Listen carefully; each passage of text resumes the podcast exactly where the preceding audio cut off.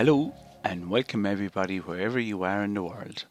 My name is Paul Ryan. I'm founder of prescriptionrevision.com and I'm a GP and pharmacist based here in Ireland. I'm passionate about clinical pharmacology and therapeutics and really enjoy making the latest international guidance relevant to those of us at the coalface of primary care. In today's podcast, I'm going to talk about delayed antimicrobial prescriptions. Delayed antimicrobial prescriptions are used when there is clinical uncertainty about whether a condition is self limiting or is likely to deteriorate. So, specifically, this is in the context of patients presenting with current acute self limiting infections rather than about providing rescue packs for acute infections associated with chronic conditions, you know, such as COPD or um, recurrent UTIs and that. So, delayed antimicrobial prescriptions suggest to the patient to wait before taking these antimicrobial prescription. Uh, so before taking the, the, the prescription, because they probably will be fine, but just in case they deteriorate, they can start taking it. So I suppose why use a delayed or a backup antimicrobial prescription? So there are six specific reasons and I'm going to go through these reasons in this podcast. Number one, reduces the patient's use of antibiotics, and there are studies to show this. Number two, they're useful if we're unsure whether an immediate antibiotic is actually needed. Number three, there is little difference in symptomatic benefit with, with immediate versus backup antibiotics. Number four, increases the patient's ability to self manage infections. Number five, we know that delayed antibiotics do not lead to an increase in complications or adverse events compared to immediate antibiotics. And finally, number six, we know that delayed antibiotics reduce reconsultations. So, number one, delayed antibiotics reduces the patient use of antibiotics. So in 2014, there was a large randomized control trial in the UK, and it showed that using delayed antibiotics can actually reduce the patient's use of antibiotics, as many patients will not actually get the antibiotics. It looked to est- this particular random RCT or randomized control trial looked to estimate the effectiveness of different strategies involving delayed antibiotic prescriptions for acute respiratory tract infections. It looked at 889 patients who were aged 3 years of age and over who had an acute respiratory tract infection. And the study found that only less than 40% of patients used the antibiotics when given a backup prescription. The particular study was done by Little et al. and patients who were judged not to need immediate antibiotics were randomized to undergo four different types of delayed prescription. Number one, recontact for a prescription. Number two, post dated prescription. Number three, collection of the prescription. And four, and to be given the, pa- the prescription or patient late. During the trial, a strategy of no antibiotic prescription was added as another randomized comparison. With regard to symptom severity, there was minimal differences in mean symptom severity between the strategies involving no prescription and delayed prescription the symptom duration, the duration of symptoms rated moderately bad or worse also did not differ between no prescription and delayed prescription strategies combined. There were modest and non significant differences in patients very satisfied with the consultation between the randomized groups. So the satisfaction ratings in both groups were similar. Strategies of no prescription or delayed antibiotic prescription result in, in fewer than 40%, so around one third of patients using antibiotics, and are associated with less strong beliefs in antibiotics and similar symptomatic outcomes to immediate prescription. If clear advice is given to patients, there is probably little to choose between the different strategies of delayed prescription. So, the bottom line less than 40% of patients who were given a delayed antibiotic prescription actually cashed in on their prescription. Now, we fast forward to 2021.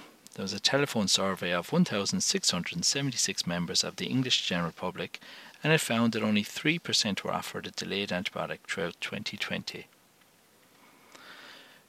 75% of these found it completely acceptable, and only 4% stated it was unacceptable. But of these, 3% again, of, but of these 3%, only about 40% took the antibiotic, and she cashed in on the antibiotic. Now, the second reason to use a delayed antibiotic um, or a backup antibiotic prescription is that it is useful if we are unsure whether immediate antibiotic is actually needed. And I'm going to talk about the uh, study done um, on acute sore throats. Okay, those patients in 11 English GP practices were randomized into immediate antibiotics, delayed antibiotics, and no antibiotics. And this is a publication um, back in 1997 in the BMJ by Little, Williamson, Warner et al. And there was no difference in recovery rates, and there was high levels of satisfaction with all strategies. Okay, so compared to immediate antibiotics, those given no antibiotics or delayed antibiotics had a reduction in belief in antibiotics for sore throat and were less likely to visit the GP again for similar symptoms. A more recent study of acute sore throat, called the DESCARTE study, D E S C R T E, in fact showed that complications in those who receive immediate antibiotics were similar to those receiving a backup prescription, even though 30% did not collect the prescription. Thus, giving more control to the patient does help prevent complications, but a backup antibiotic safety netting instructions are very important. The backup prescription is very useful to give to patients who have a high expectation for antibiotics. There was a Cochrane review of 10 studies done that showed that delayed prescriptions reduce antibiotic prescriptions without reducing satisfaction. There's an important thing to discuss as well, and it's legitimation of illness. So to to for the patients to explain to work or to school or to family or friends that this was an important reason for consultation so as to the patients who were more satisfied got better more quickly and satisfaction related strongly to how well the doctor dealt with the patient's concerns so so that then they can feel that it, it was legitimate to actually go to the doctor to and they explain to their family and friends you know so so rather than uh, you know, the prescription for the antibiotic if they feel that their um, concerns were addressed, that that really helped with patient satisfaction. Now, the third reason to use a delayed prescription or a backup uh, prescription for an antibiotic is that there's little difference in symptomatic benefit with immediate versus backup antibiotics. Now, I've done a full podcast on the numbers needed to treat and the numbers needed to harm um, with antibiotics with common conditions seen um, in primary care. So, just going to summarize it for going to talk about it for less than one minute. We know otitis media duration depends on the study between 4 and 12 days or between 3 and 7 days uh, depending on the study beneficial effect from an antibiotic. If you treat 18 people, one person will have a reduction in symptoms by between 8 and 12 hours. But if you treat 9 people, one person will have harm from the antibiotic. So if you break that down, two people will actually have harm for one person to reduce their symptoms by 8 to 12 hours. What about sore throat? Usually lasts about 7 to 8 days beneficial effect from antibiotic, you'll treat between 6 and 20 people, and one person will have a reduction in symptoms between 12 and 18 hours. For every 15 people you treat, one person will have harm due to an antibiotic. What about sinusitis? Usually lasts 12 to 15 days. If you treat 18 people with an antibiotic, one person will have a 24 hour reduction in symptoms. But when you treat 8 people, one person will have harm from that antibiotic. What about bronchitis? Bronchitis usually lasts 20 to 22 days. If you treat between 10 and 22 people, one person will benefit. What does that mean? They'll have an, an 11 to 24 hour reduction in symptoms uh, uh, thanks to the antibiotic. But the, every for every 24 people you treat, one person will have harm directly related to antibiotic. So basically, tiny, tiny effects from these antibiotics. So, so I suppose just to, I usually say to people, we just go over the uh, the, I find it easier to say most are better by. So for middle ear infections, most are better by, we say 3 to 7 days, or if you look at another study, 4 to 12 days, but we say 3 to 7 days. For sore throat, most are better by 7 days. Sinusitis, most are better by between 14 and 21 days. Common cold, most are better by 14 days, and cough, most are better by 21 days. So just to be, just to remember these time scales for, for, for people um, and obviously, these are not without antibiotics. If you give them an antibiotic, you so you have to give a lot of people an antibiotic to reduce their symptoms by eight to twelve hours, really, in, uh, on average. So, the fifth reason for a delayed or backup antibiotic is because the delayed or backup antibiotics do not lead to a greater number of complications or adverse events compared to immediate antibiotics. So they're safe to give to to, to people. We know that from the Cochrane review done in 2017 uh, by Spurling et al., there was little or no difference in reconsultation, in adverse effects, or complications uh, with backup versus immediate antibiotics. So there are two main points to cover um, when you're giving a backup or delayed antibiotic prescription, and it's just basically what to explain or discuss with the patient. So, number one, reasons for giving the backup or delayed prescription. And number two, this the number of days to wait. Okay, so number one, the reasons for giving it reassure patient that there is no need for an immediate antibiotic prescription. Acknowledge that it is not possible to predict exactly how the illness will progress, and that you would like to have uh, for the patient to have access to antibiotics should their symptoms get worse or not improve, uh, as expected. That leads me on to the second point: the specified number of days to wait. If the patient has a middle ear infection, tell them most are better by 3 to 7 days. If they have a sore throat, say most are better by 7 days. If sinusitis, most are better by 14 to 21 days. Common cold, most are better by 14 days. And cough or bronchitis, most are better by 21 days. So it's just to hammer that home.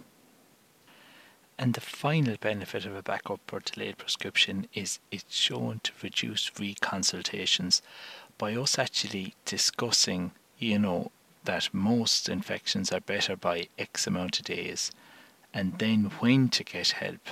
This helps to educate the patient so that they know in future when you know when to come in.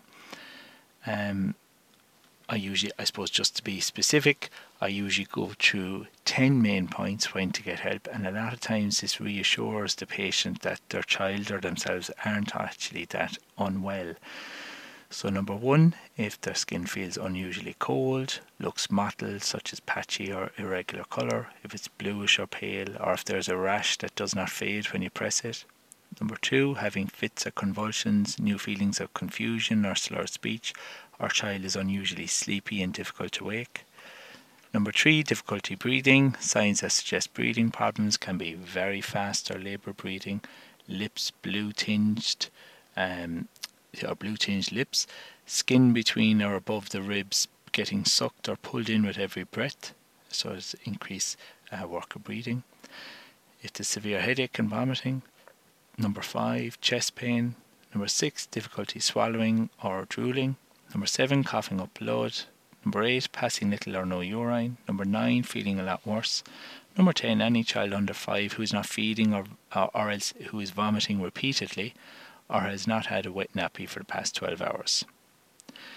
Now, then I say less serious signs that actually, you know, that usually wait until the next available appointment. Number one, if you're not starting to improve a little by the, you know, by time I've given, so middle ear, 3 to 7 days, sore throat, 7 days, sinusitis, 14 to 21 days, common cold, 14 days, cough, 21 days. Or else children with middle ear infection if the fluid is coming out of their ears or they have new deafness, or final one if they've had some side effects from the medication. So next thing to discuss is how do we actually write a delayed or backup prescription? So there are several different ways. Number one, issue the prescription, so write the script, but advise to get it dispensed only if needed. So tell them to go into the pharmacy only if they actually need it. The second way is to actually post date the prescription. So if they, you know, post date by three days' time, we say for for a middle ear infection, we say. Number three, collect the prescription from an agreed location. So if you're working remotely.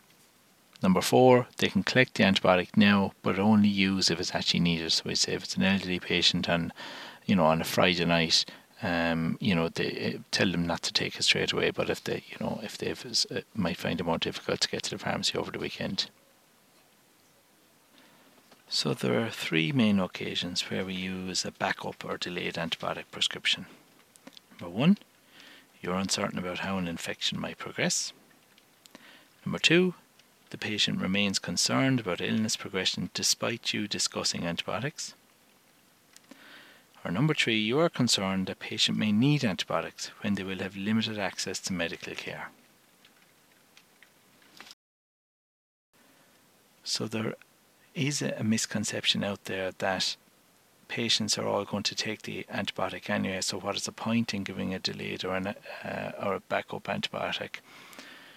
And yes, there are slightly higher rates of antibiotic use compared to giving a prescription for no antibiotic, but is not, it is not as high as we expect.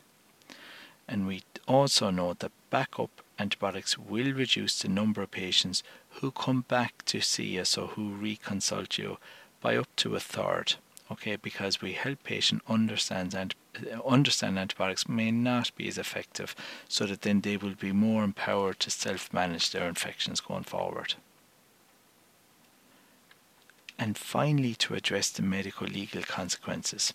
So we know that there are a similar reduction in complications with backup antibiotics and immediate antibiotics. So it does not mean that patients are more likely to have complications by giving them a backup antibiotic. We know that there are less complications in backup antibiotics and immediate antibiotics compared to no antibiotics. So backup antibiotics are technically safer than, than no antibiotics. And two very large cohort studies show that this is the case. So there's big numbers to prove this from a medical legal perspective. Before I finish up today's podcast, I just want to give a special thanks to Donna Lecky and the Target team in the UK who allowed me to use some of their resources uh, to deliver these uh, a number of these podcasts on antibiotic prescribing. So I'm very grateful to to you all, and I hope you found today's podcast useful. And I'm looking forward to delivering my next podcast.